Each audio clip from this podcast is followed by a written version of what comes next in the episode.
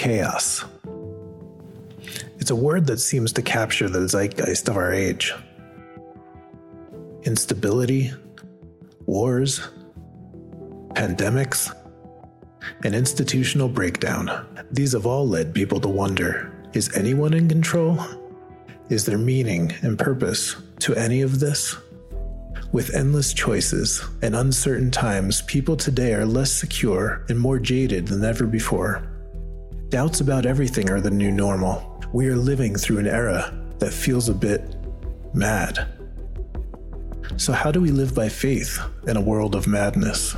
This is what the book of Ecclesiastes is all about. It assumes doubts and offers answers not addressed anywhere else. It explores issues that haunt us at the end of life. In short, this ancient book offers meaning in the madness by directing us to the purpose giver, God Himself. World's answers are incoherent and incomplete. Through Ecclesiastes, the Holy Spirit shows us that order is possible in turmoil, meaning is birthed despite the chaos, and true beauty is revealed at the feet of our Creator King. Here we can truly discover meaning in the madness. All right, well, welcome back for week two of our series, Meaning in the Madness. Uh, we are spending the next few months exploring the deep and rich themes found in the Old Testament book of Ecclesiastes. Now, if you were with us last week, we looked at the opening section of the book and the concept of Hevel. That was the main thing that we looked at last week, which, which means life is mere breath. And we asked, what are we doing with the breath God has given to us? Now, that question often leads us down a pathway of chasing meaning in our life. And so today, King Solomon is going to share a reflective autobiography of his chase to find meaning in this meaningless world. and since autobiographies are relevant, I would like to start this morning not with a king, but with a prince, Prince Harry of the royal family. Uh, this week, he just released a pretty controversial autobiography of his life in the royal family. And while I've not read the book, I, have looked at some interviews, I've listened to uh, some commentaries, read some reviews, and uh, I got to say, it sounds like there's some odd, scandalous, and inappropriate sections of the book. But there's also, judging by those chuckles, you probably heard about them too. Uh, there's also some interesting themes, though, of, of Harry's life. So, first, uh, Harry was a pretty wounded individual, right? His, he lost his mother, Princess Diana, when he was young. Um, his family also jokingly referred to him as the spare, which is the title of the book, not the heir to the throne. Second, these wounds have led Harry on a journey, a quest to find his place in this world. So, whether he was serving in the British military, whether he was working as a member of the royal family, or embracing some newfound activism, he still seems to be on a journey to discover meaning in life. now, to be clear, Harry was born into royalty. He's got all the money in the world that you could want, yet he still struggles with his identity and purpose. And if you listen to him talk, he just doesn't seem very happy. I mean, what, what, did you hear? If you listen to these interviews, what did you hear? He heard, you heard that his house wasn't big enough. His, his role in the family wasn't respected enough. And what does he do? He decides he's going to go and sign a deal with a publishing company and Netflix to write a book and film a documentary that basically trashes his family and is going to garner him millions of dollars. Does he think that's going to make him happy? He seems to be chasing something. And the reality is that we all are. No matter how you've walked in here today or wherever you're listening to this, we all are looking for something more. But here's the problem too often we are not on a meaning quest, most of us are on a happiness quest. Because I think there's a little bit of Prince Harry in all of us. And here's the rub unless we're grounded in our meaning and purpose, we're never going to be happy. King Solomon knew this really well. Instead of seeking meaning for a time, he pursued happiness through pleasure. What does he write in Ecclesiastes chapter 2, verses 11, 10 to 11? He says, I denied myself nothing my eyes desired. I refused my heart no pleasure. Yet, when I surveyed all that my hands had done and what I had toiled to achieve, everything was meaningless. There's that meaningless coming back up again. A chasing after the wind. Nothing was gained under the sun. So King Solomon cuts right to the heart of Prince Harry's problem. He says, I denied myself nothing, I refused my heart no pleasure. In other words, what I, whatever I wanted, I took. How does he describe that? He describes that as a chasing after the wind, a beautiful chase, right? But still chasing after the wind. And when you chase the wind, even if you catch it, what's there? Nothing. It's gone. It's like you can't you can't grasp it, right? And then you're not happy, you're actually you're actually more depressed. And you say it's meaningless, it's hevel. That's life.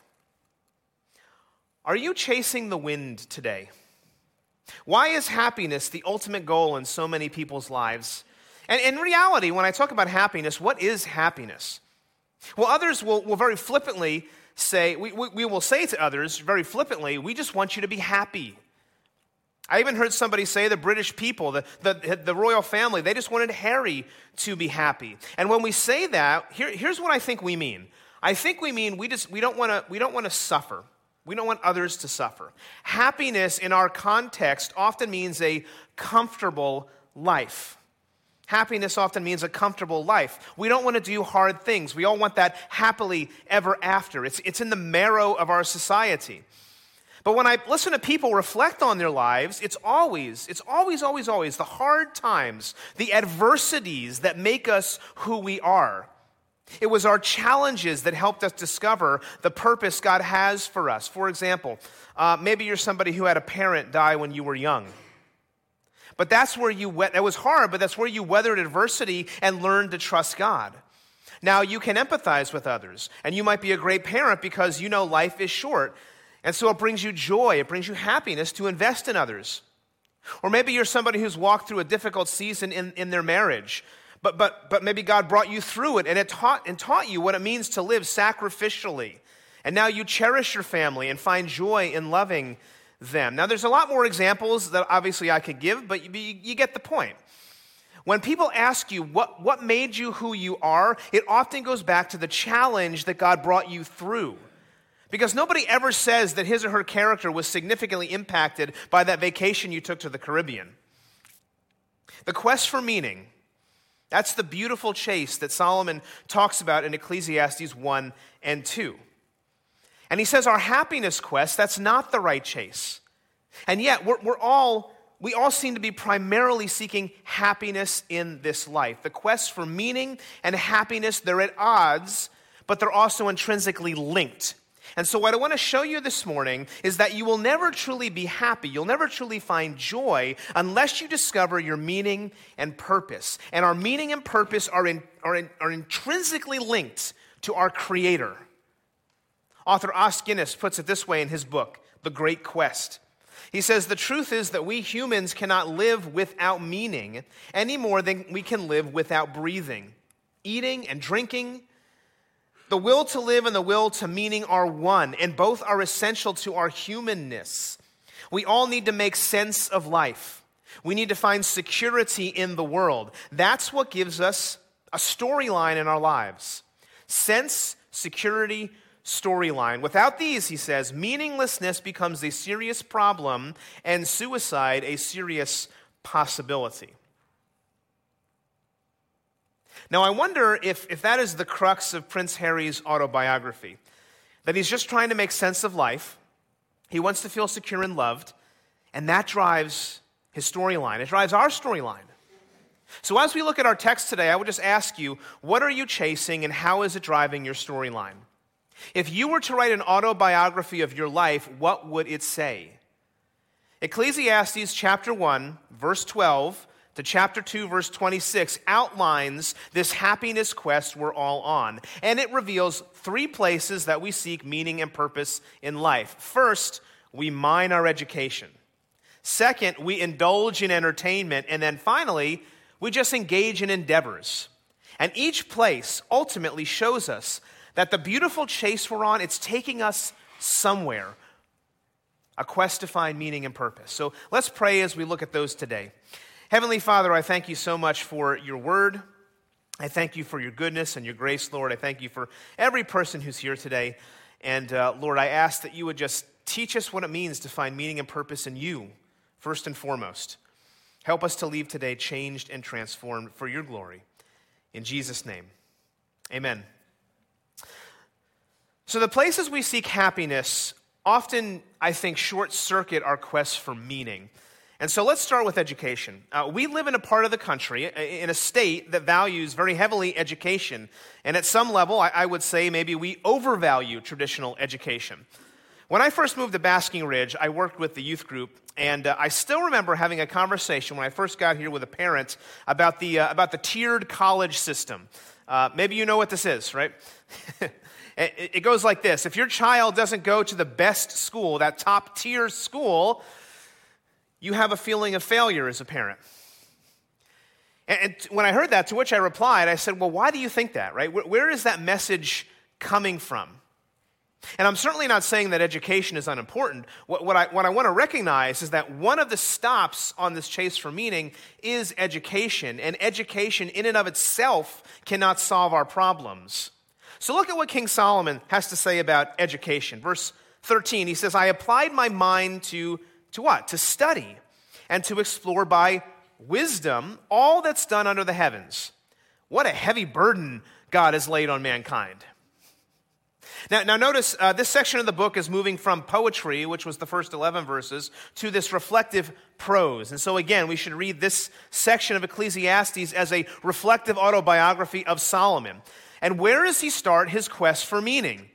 He starts it with study with wisdom. And, and not just any study, but he examines everything. Solomon understood the words of the ancient philosopher Socrates, who said, The unexamined life is not worth living. Now, what does he mean by that second phrase? What, what is this heavy burden?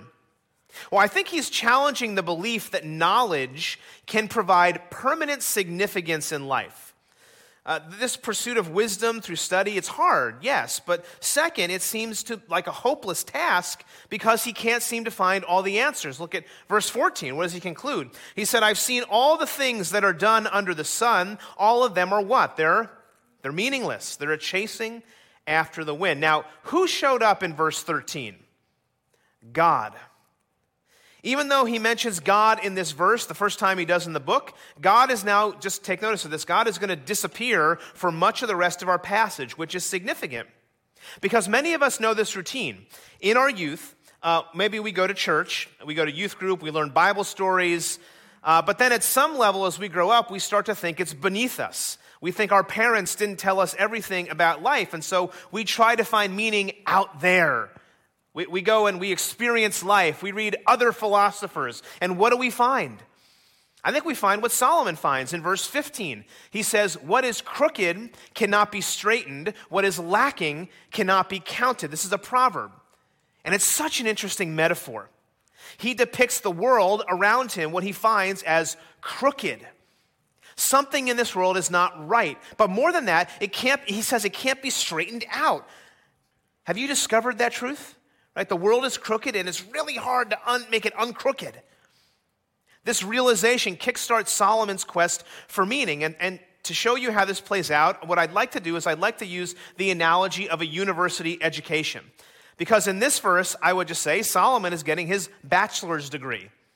At this level of education, we see that the world is broken.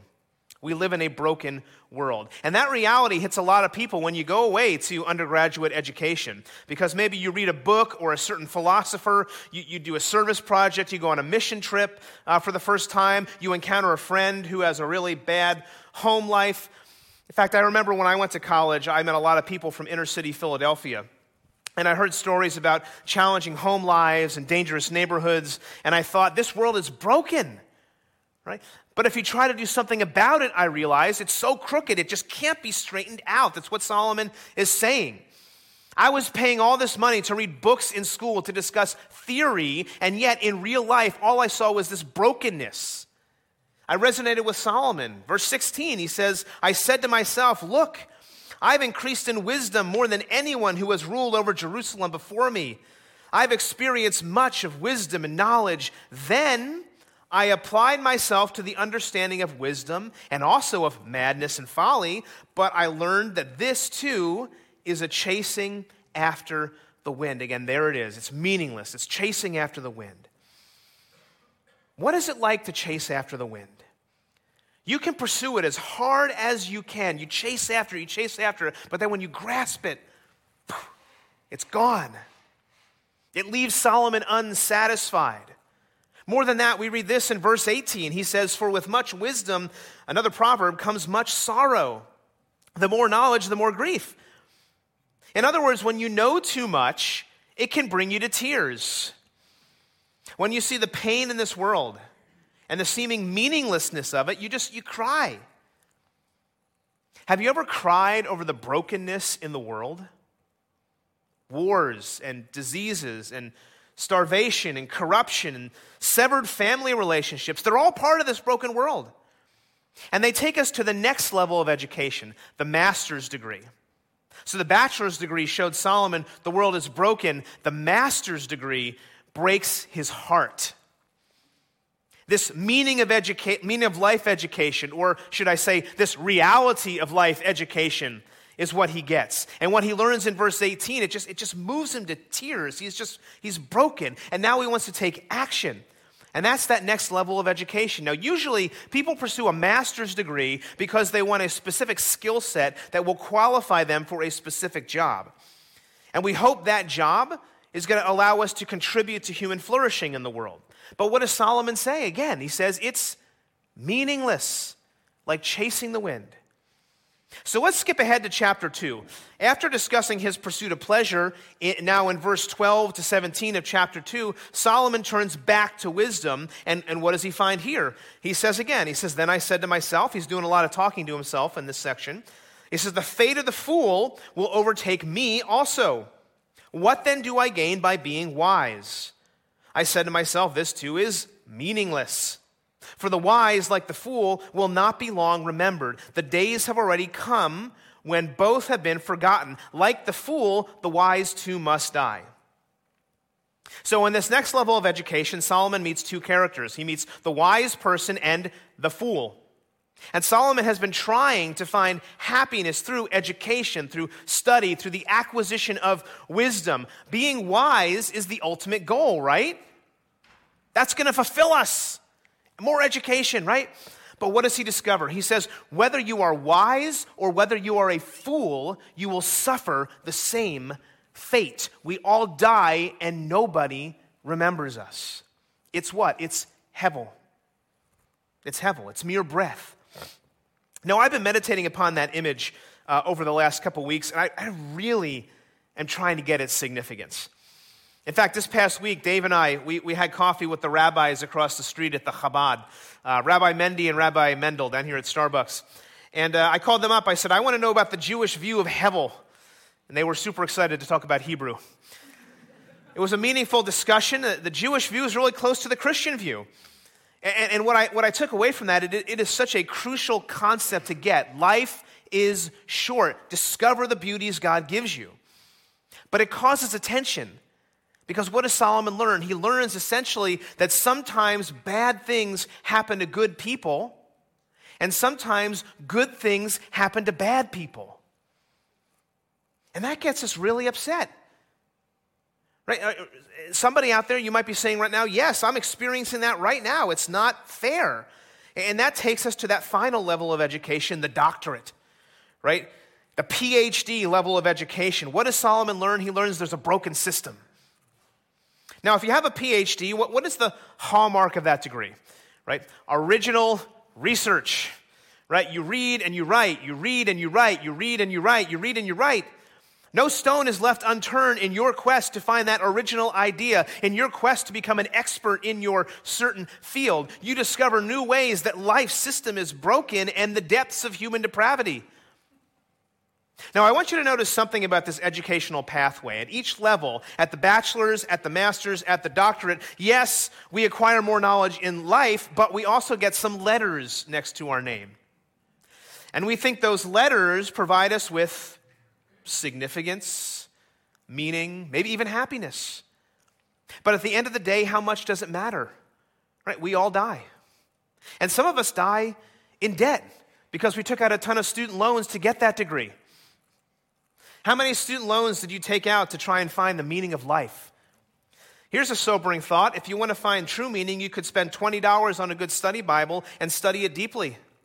You could memorize it. You could encounter the God of the Bible the one Solomon mentions, but then forgot in verse 13. He's the one who offers true meaning and purpose. How many of us are pursuing things in life that just leave us empty? Now, now again, don't get me wrong. I, I think education, again, is a good thing. I, I got some letters next to my name, too. But what I'm telling you is that not, it's not everything. Education cannot save us and it cannot solve all of our problems. That's what Solomon's learning here. It's hevel. Education cannot save us, only Jesus can. And I might even get some amens to that statement. But if we take an inventory of our lives, where we spend our money and our time, I wonder if we really believe it. Because what do our actions say?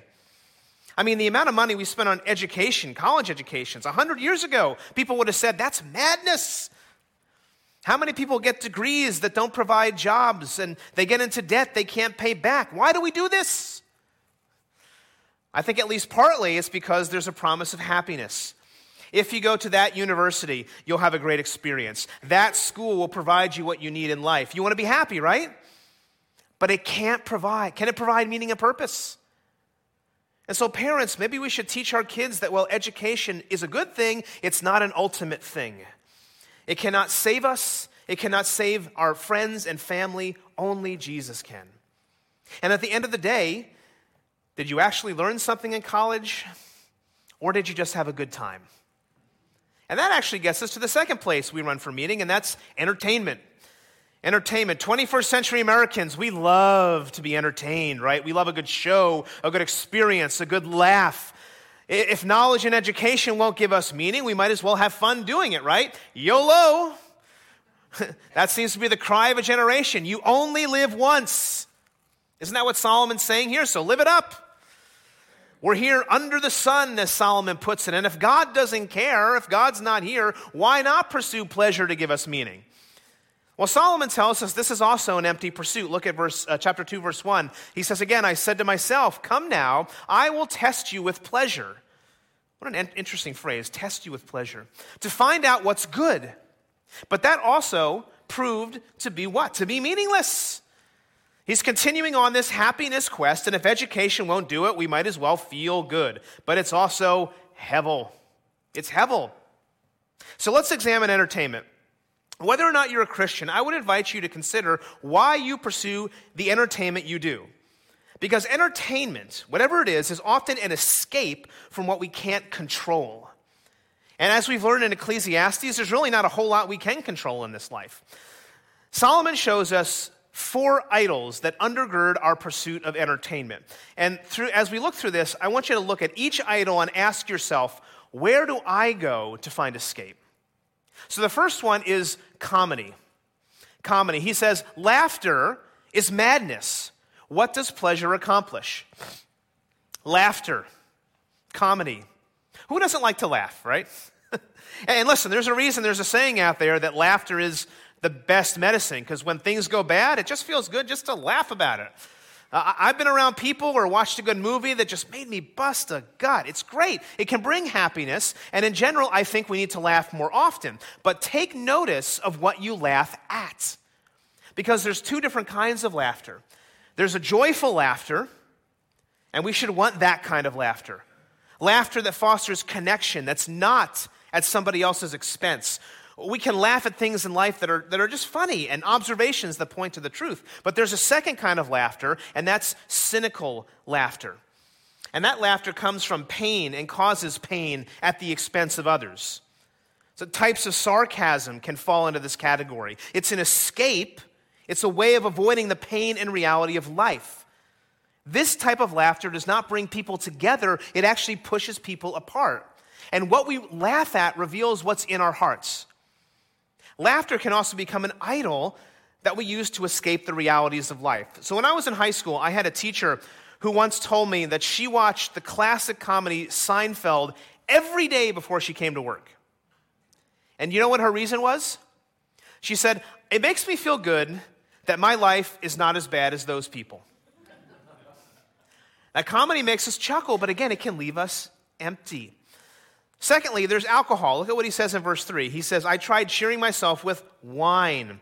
and embracing folly, my mind still guiding me with wisdom. I wanted to see what was good for people to do under the heavens during the few days of their lives. Now, again, another place people run to for escape is alcohol. And I don't have time to get into the debates about alcohol. I would just say that I think we can all agree that too much alcohol is, is not a good thing.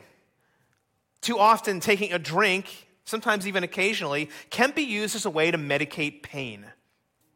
We think a little liquid courage that'll cheer us up. Alcohol makes us happier. Or does it? It often masks the pain underneath, pain from a, a lack of meaning. Alcohol can make us feel good for a moment, but too much of it will leave you with a massive headache, an empty soul, and broken relationships. Now, a third place we run to for escape is money. Solomon writes this in verse 8. He says, I amass silver and gold for myself and the treasure of kings and provinces. That money can buy us happiness, right? I mean, he, he who has the most toys wins, right? More possessions, they'll make you feel fulfilled. Is that true? Well, if it's true, why are there so many people with big houses that, that, are, that are how many, how many big houses are there filled with sad people?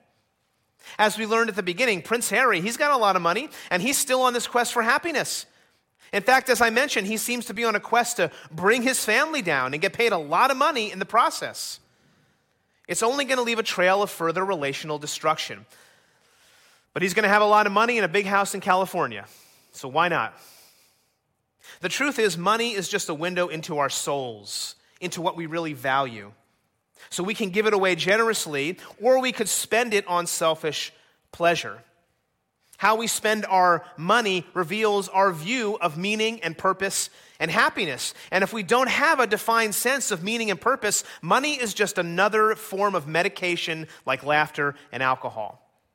Now, the final idol of meaning in, a, in entertainment that Solomon mentions is sex. And he mentions this at the end of verse 8. He says, I acquired male and female singers and a harem as well, the delights of man's heart. So that word harem indicates that Solomon could have had any woman he wanted. And still, he's going to tell us later it's meaningless, it's, it's hevel. Now, our modern world provides a, a, a lot of access to a host of sexual pleasures through the internet. People try to find virtual companions and it's all because we're trying to medicate, again, this need for happiness and meaning. Because the pursuit of happiness and meaning in something like sex is really about a desire for intimacy, it's a desire to be known. And the insidious truth about pursuits like, like pornography is this they promise happiness, but they leave us with shame and emptiness. And worse, if you're addicted, there's this endless desire for more. You're trapped in this meaninglessness. In fact, I've read articles recently showing that young men in particular who are addicted to things like pornography have trouble once they actually have a real life partner. It does not lead to happiness, only pain and shame. That momentary pleasure, it's hevel. Solomon says, I've tried it. It's not worth it. And then he concludes the section with these words He says, I became greater by far than anyone in Jerusalem before me. In all, my wis- in all this, my wisdom stayed with me. I denied myself nothing my eyes desired. I refused my heart no pleasure. Yet, when I surveyed all that my hands had done and what I had toiled to achieve, everything was what? It was meaningless, a chasing after the wind. Nothing was gained under the sun. In his pursuit of entertainment, what does Solomon say? He says, I'd engage in all these forms of entertainment and, and, and what? Then I, then I survey, look at that word surveyed, everything I did. It's the Hebrew word panava. And that means to come face to face with something. In other words, when he was confronted with everything he was doing in his life to find meaning, it meant nothing. He was empty. Now, this is another interesting word picture, and so I'd like to try something with you. I'd like to ask you right now uh, to raise your right hand over your head. Okay, everybody raise your right hand over your head. That's right, I see those hands. That was a, a ploy. See those hands. Good. Now I want you to hold it there. Hold your hand right there. Just keep holding it. In just a moment, but not yet, I want you to quickly move your hand in front of your face like this. Not yet, not yet, not yet, just a minute. Keep holding your hands up. Now, together, let's say that word panava. Ready? One, two, three. Panava. Now, move your hand in front of your face right now. Now, hold it there. As you hold your hand there, right in front of your face, think about that confrontation. Think about those four idols I just mentioned comedy, alcohol, money, sex. Are you coming face to face with any of those idols today? Are you chasing any of those idols looking for meaning and happiness? What is in your heart? And I'll let the Holy Spirit do his work in your life. You can put your hands down. now, here's the truth uh, a life spent on selfish pleasure and entertainment leads to emptiness. Selfish pleasure is like that phenomenon of, that current phenomenon of endless scrolling through social media. Because you might be in bed desiring rest, but you, can't stop scrolling through Facebook and Twitter and Instagram and TikTok, whatever. And maybe you read an interesting note, you laugh at a few pictures, but at the end of the day, you're, you're empty. You're not realizing how many hours you're wasting on your life. It's meaningless. Social critic Neil Postman was right, even back in the 1980s. He said, We're amusing ourselves to death with entertainment. Stop that endless scrolling. Entertainment can augment a life of deep meaning, but if you're living to please your, but are you living to please yourself or God? YOLO, you only live once. What will you do with that breath? So we're all on a happiness quest, but happiness cannot be found apart from meaning in life. So we looked at education, we looked at entertainment, and when those fail, and they will, where do we turn? Finally, we turn to our endeavors. To our endeavors. Because all of us have a desire to make a difference in the world, which is a good thing. We want to engage in meaningful work that leads to human flourishing.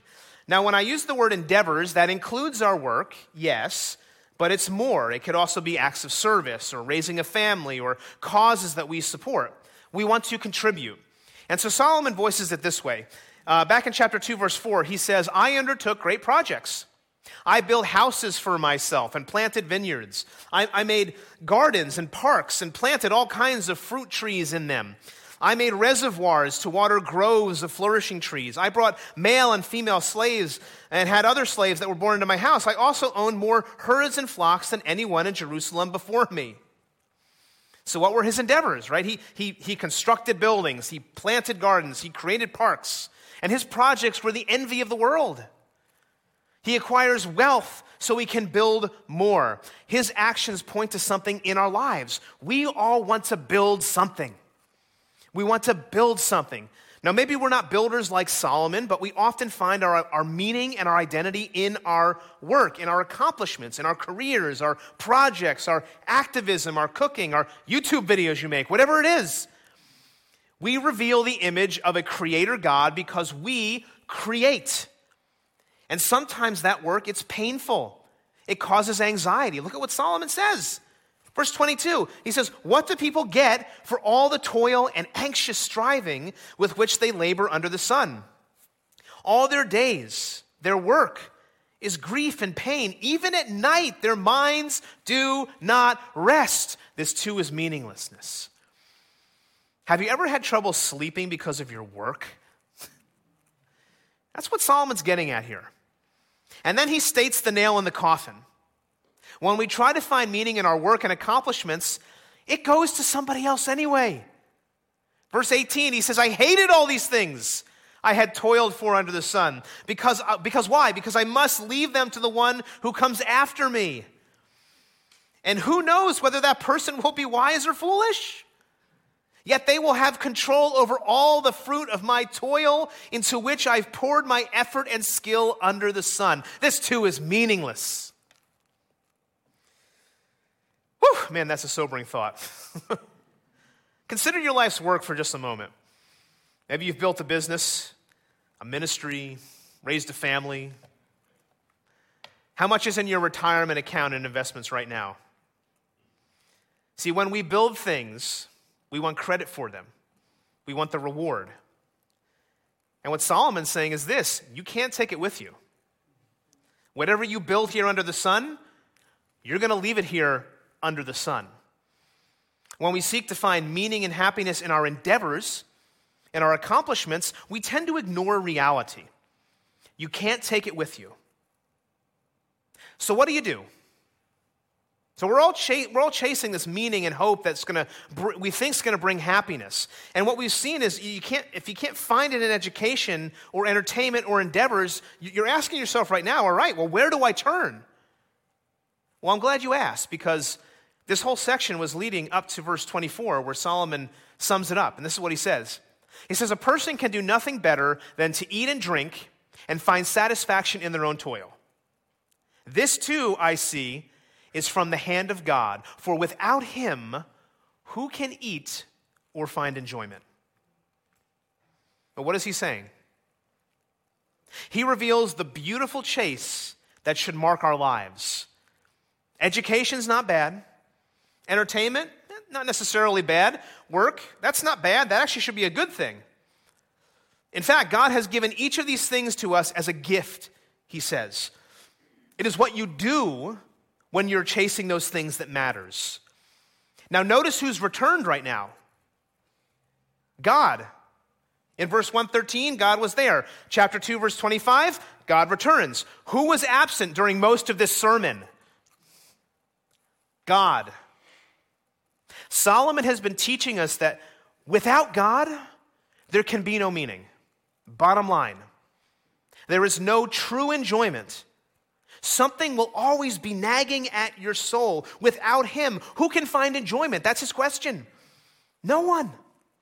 So, the solution to our happiness quest, he says, is to embrace a God focused life. Those who do this are wise. Those who ignore this, they're fools. So, let me ask you today are you enjoying life? and if your answer is no, perhaps it's because you're trying to find meaning and happiness apart from God. And listen, even Christians do this. We let the world's messages about education and entertainment and our endeavors, we let them capture our hearts. And we think if we don't have this degree, or if we miss the opening of that movie, or if I've not accomplished this much by the time I'm 65, it's meaningless. We spend our lives working really hard for the next season of life, and then a week before you're about to retire, you get diagnosed with cancer.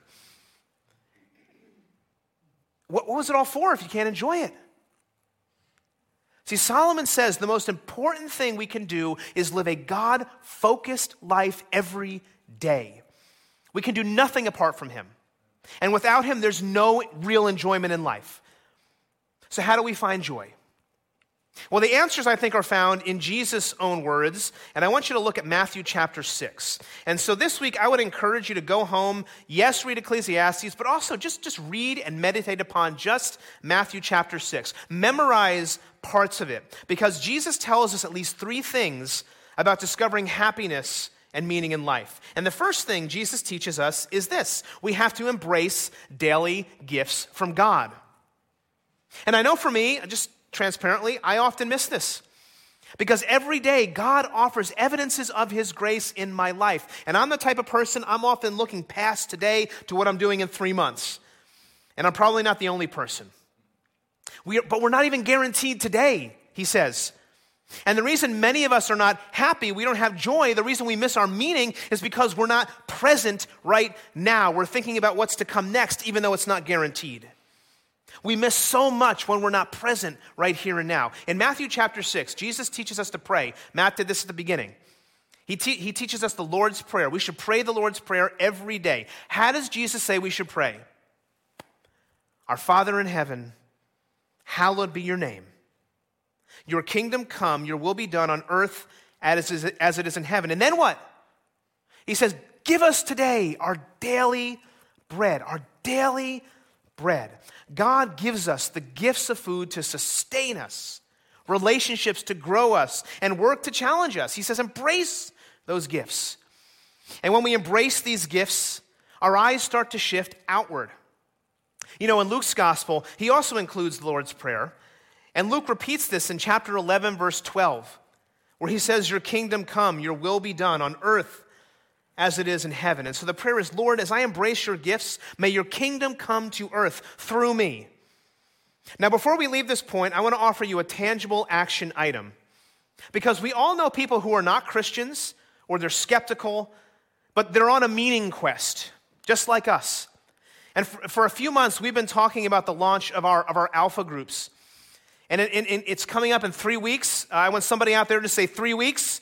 Yes, three weeks. Amen. Right. We're having our launch party Sunday night, uh, and the, the, the, ushers are going to pass out some cards to you right now. We're having our launch party in, in uh, three weeks, Sunday night, February 5th, 6 p.m. down in the Fellowship Hall. And if you have questions and you want to sign up, we have a table out in the lobby. Uh, I would love for you to consider signing up and joining us and bringing a friend. Now, right now, they're handing out these cards. You're going to receive two different cards. Today, we're starting a 21 day prayer campaign for the groups. The first card you're going to get outlines the call. And when you get that card, look at the side that says the call. What we're simply asking you to do is take three steps in the next 21 days. Three steps. First, write down the names of three people you know who might like to explore the Christian faith. Right? There's, there's a part to do that on the second card. Second, set an alarm on your phone every day for 1102, uh, 1102 every single day, just like Luke 11, uh, 11 2. May your kingdom come, your will be done on earth as it is in heaven. That's what he tells us to pray. And every time that alarm goes off, stop and pray for those people on your card and pray for your, your town you live in. So pray. And then finally, be expectant. Because sometimes we pray and we don't think anything will happen. But what if it does? Be expectant. Pray that God will bring people into your life to share Jesus with because God is that powerful. So take a look at those cards, prayerfully do that over the next 21 days. Now, the second thing Jesus tells us about finding true joy is that we have to cultivate trust in God. And I got to tell you, and this is true in my life at times, that the reason many of us are not happy, we don't find joy, and we don't find meaning is because we don't trust God. That's our problem. It masks everything else. Oh, you may say that you trust God, but when the rubber meets the road and you're in a situation when you really need Him, when, there's a financial issue, a family issue, a health crisis, we start doing things under our own strength. But if you want to find joy and peace that passes all understanding, he says just cultivate a deep trust in God. How many of you out there are worriers? Yeah, I am too. Why do you worry? Because we don't believe God will come through. In those moments, Jesus' words from Matthew 6:25 should come to mind. What does Jesus say? He says, "Therefore I tell you, do not worry about your life, what you will eat or drink, or about your body, what you will wear. Is not life more than food, and the body more than clothes?" Can any one of you, by worrying, add a single hour to your life? And why do you worry about clothes? And then he uses an analogy. He says, See how the flowers of the field grow. They don't labor or spin. Yet I tell you that not even Solomon, right, the guy who wrote Ecclesiastes, not even Solomon in all his splendor was dressed like one of these. If that is how God clothes the grass of the field, which is here today and tomorrow is thrown into the fire, will he not much more clothe you, O you of little faith? Friends, cultivate a trust in God. And then finally, prioritize your pursuits. Because our quest for meaning and happiness is empty because our pursuits are disordered. Our loves are disordered. And we saw this in Solomon's autobiography. He mentions God at the beginning, but then he goes on to bigger and better things. He wants the degree. He's ready to party. Uh, he wants to go and build his empire. And in the midst of those, in those uh, pursuits, who's got time for church? But then don't be surprised when you're unhappy and when you can't find the meaning of life. Because we're looking in the, the wrong place and we're trying to do it in our own time. What does Jesus tell us? In one of his most famous sayings, Matthew chapter 6, you've probably heard it, you probably memorized it. What does he say? He says, Seek first his kingdom and his righteousness, and all these things will be given to you as well. Did you hear that? Seek first what? His kingdom his righteousness. And then what's going to happen? All these things will be given to you. Which means what? If you're not seeking his kingdom, if, if pursuing Jesus is lower on your priority list, what's going to happen? You might not get them. You'll feel purposeless because you don't know the one who gives purpose. Your life will feel empty because what? Because you're disconnected from the power source. You will not be truly happy, even though you're looking for it, because you haven't spent time with the joy giver. Don't you see, friends? You may be on a happiness quest, but you can't find happiness if you don't have that meaning and purpose. And there's only one person who can give it to you, and his name is Jesus Christ. Education, entertainment, and endeavor, when done apart from God, they will not fill our hearts. But when we embrace them as gifts from God, it makes all the difference. And so, as the worship team comes back on stage today, and we're going to close, I just want to encourage you. I want to encourage you that Ecclesiastes, it shows us our need for a Savior. Solomon, he's trying to teach us about what he's learned in life. And he tells us that at the end, it's hevel to pursue a life apart from God. And Christians, we have to take that a step further. The only way to live life and live it to the full is to look to the better Solomon. Because Solomon may have been the wisest person in the world, but he was not the end. And you know, when he was speaking to the Pharisees, the religious people of his day, what did Jesus tell them? He told them in Matthew chapter 12, verse 42, something greater than Solomon is here. And so ask yourself are you looking to the one who's the greater than Solomon, or are you trying to live like Solomon? Because in Jesus is true wisdom, in Jesus is full enjoyment of life. In Jesus is the most meaningful work you will ever experience.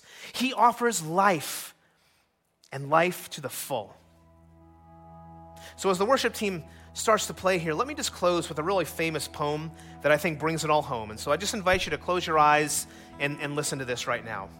It's called, a poem called Only One Life by C.T. Studd. And he says this He says, Only one life, a few brief years each with its burdens, hopes, and fears. Each with its clays I must fulfill, living for self or in his will. Only one life twill soon be past, only what's done for Christ will last. Give me, Father, a purpose deep, in joy or sorrow, thy word to keep. Faithful and true, whate'er the strife, pleasing thee in my daily life. Only one life twill soon be past. Only what's done for Christ will last. Only one life, yes, only one. Now let me say, Thy will be done. And when at last I hear the call, I know I'll say, Twas worth it all. Only one life twill soon be past. Only what's done for Christ will last. Amen.